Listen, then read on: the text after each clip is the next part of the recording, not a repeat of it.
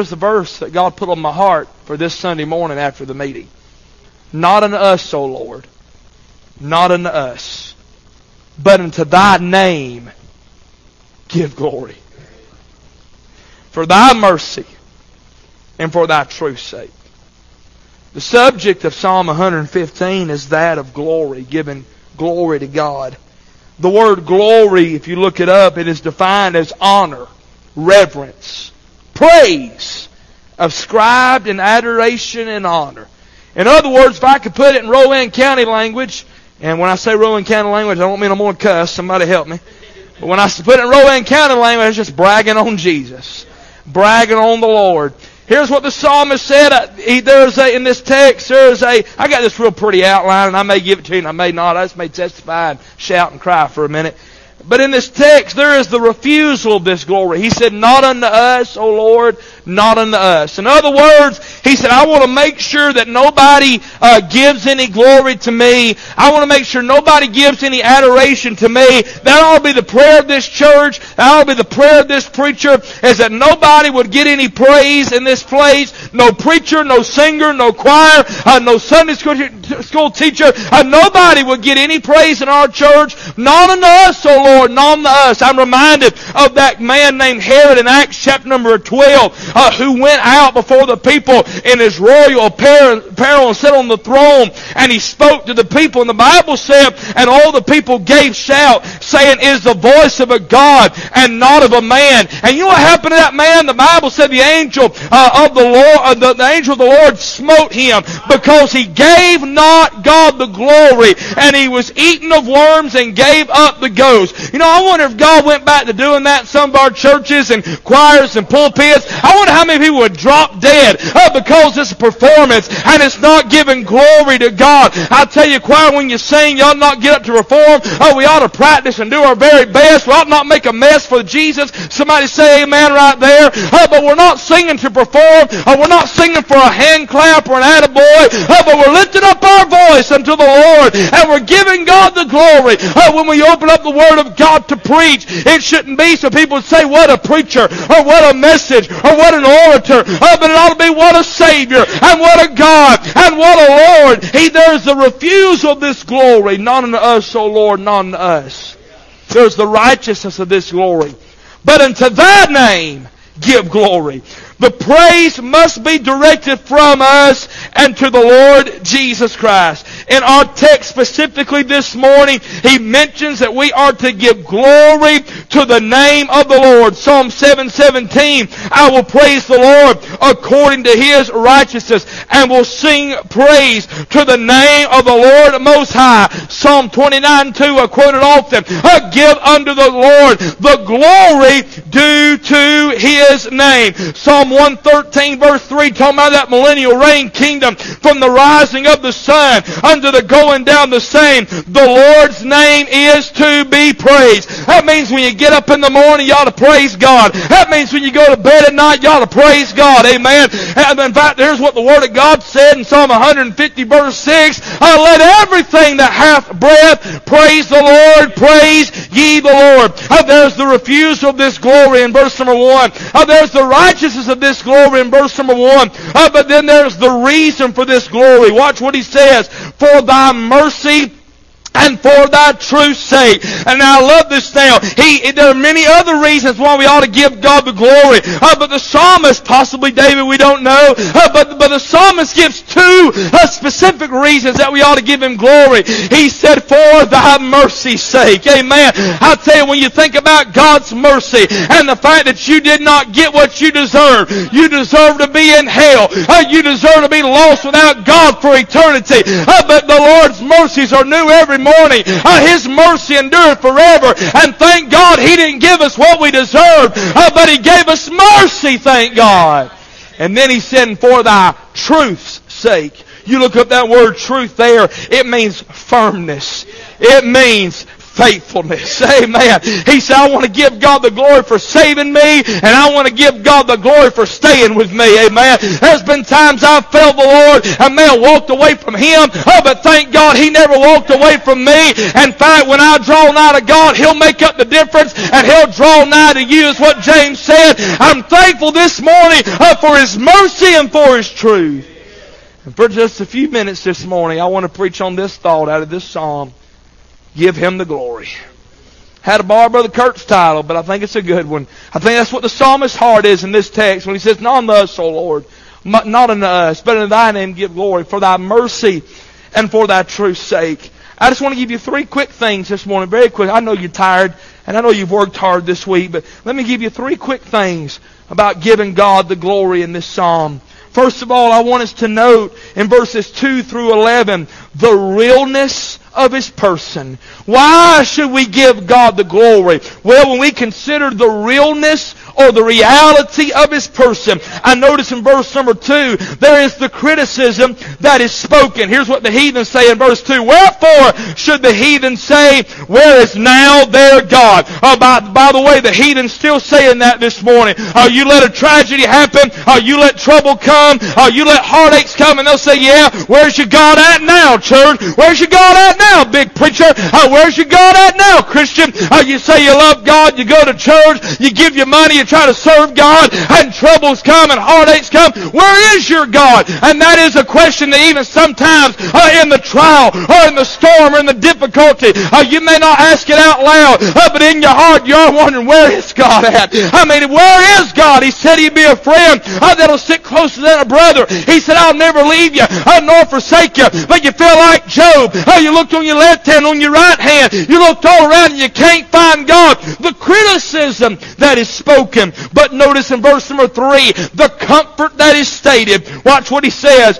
But, but our God is in the heavens. He hath done whatsoever he hath pleased. He said, where's God at? The heathen said, where is your God? And the psalmist I'll tell you where he is. He's right where he's always been on his throne. Uh, somebody said one time they lost a child and they said, where was God at when my son died? And the preacher said the same place he was when his son died. He's still on the throne and he's still in charge and he's still uh, ruling and reigning. Amen. And one day that kingdom uh, will be set up on this earth and this thing will run right for the first time in eternity. Oh, but until then, it comforts my heart to know uh, that Biden's not in charge and Putin's not in charge and Rocket Man's not in charge and Trump's not in charge, but Jesus is on the throne. God's on the throne. Amen.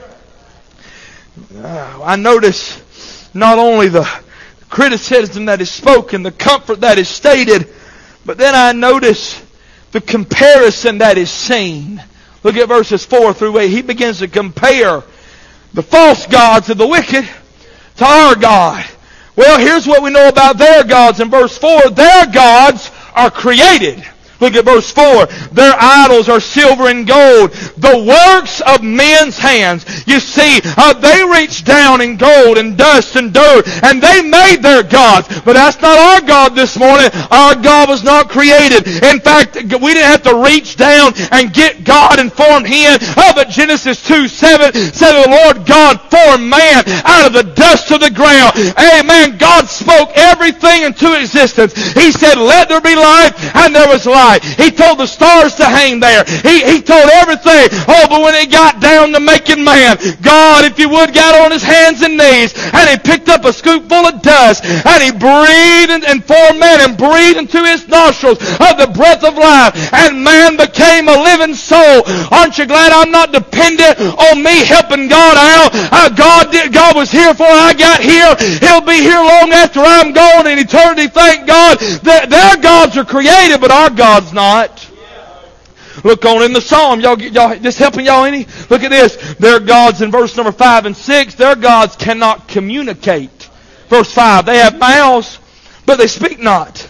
Eyes they have, but they see not. They have ears, but they hear not. Noses they have, but they smell not. Uh, their gods cannot answer prayers. Their gods cannot see them. Their gods cannot hear them. Uh, their gods cannot discern. That's what the smell speaks of. Oh, but aren't you glad this morning uh, that our God sees and our God hears and our God speaks and our God understands? Thank God. Nobody understands, preacher. Uh, there's one on the throne who is touched with the feelings of our infirmities and Jesus knows all about it. Thank God. Thank God I know Him this morning and He knows me. Their gods are created. Their gods cannot communicate. Verse 7 and 8, their gods are not capable. They have hands, but they handle not. Feet they have, but they walk not. Neither speak they through their throat. They that make them are like unto them. So is everyone that trusteth in them. Their gods can't mend a broken heart. Their gods cannot assist with their needs. Their gods have no life, and those that worship these gods are dead in their trespasses and sins, according to Ephesians 2. But notice the conduct that is summoned. Look at verse 9 through 11. Since our God's not fake, and our God's not created, since our God can communicate, and since our God is capable, there's a conduct that's summoned. Look at verse 9, 10, and 11. O Israel, trust thou in the Lord. Verse 10, O house of Aaron, trust in the Lord. Verse 11, ye that fear the Lord, trust in the Lord. In fact, here's what he's saying. He's saying if, if you know that God is real, and you know that God is alive, and our God's not created, and He was not made from men's hands, then you ought to trust in the Lord. Proverbs 3, trust in the Lord oh, with all thine heart, and lean not thine own understanding, and in all thy ways acknowledge Him. He shall direct thy paths. That leads to the confidence that is sure. The latter part of these verses. O Israel, trust in the Lord, for He is their help and shield. O house of Aaron, trust in the Lord, He is their help, help and shield. Ye that fear the Lord, trust in the Lord. He is their help and shield. You know what He just did? He just covered three groups there. He covered Israel. That's the chosen people. He, he chose Aaron. He mentioned Aaron. That's the chosen tribe. House of Levi. But then he said, and everybody else that fears the Lord. I got it. I wasn't of Israel, and I wasn't of the house of Aaron, but I got it on that last one. Because the fear of the Lord is the beginning of wisdom. Amen. And I'm glad oh, that I got saved, and I can trust in the Lord. Here's why. Because He is my help, and He is my hiding place. That shield is something you can get behind, folks. And aren't you glad oh, that we have one who helps us and one that can hide us? Why should we give God the glory? Because of the realness of His person. Number two, verses 12 through 16. Number two, not three. Number two. I didn't want all the women. To, my, my, my wife said, "We're going to walk out in your third point." I said, "Man, I had usually have walking out on the introduction." Amen. Some of them wanted to walk out yesterday, man. Notice not only the realness of his person, but notice the resources of his provision. We're not only to give the Lord glory because of who he is, but also for what he does for us. Look at verse 12. I'm just walking through these verses. He's mindful. Look at verse 12. Somebody said, where'd you get that? Verse 12. The Lord's mindful of us. See, you ain't got to write good sermons, guys. You just got to find them. They're all in there, amen. He is mindful. That word mindful means to cause to be remembered, to keep in remembrance. That does not mean that God forgot. But that word remember there is the idea of being remembered in a will. Some of y'all maybe sat down at a family estate reading of a will and they'll go down through there and say, sir, you were remembered in this individual's will. And they'll begin to tell you all the benefits that you'll have because you were remembered in the will.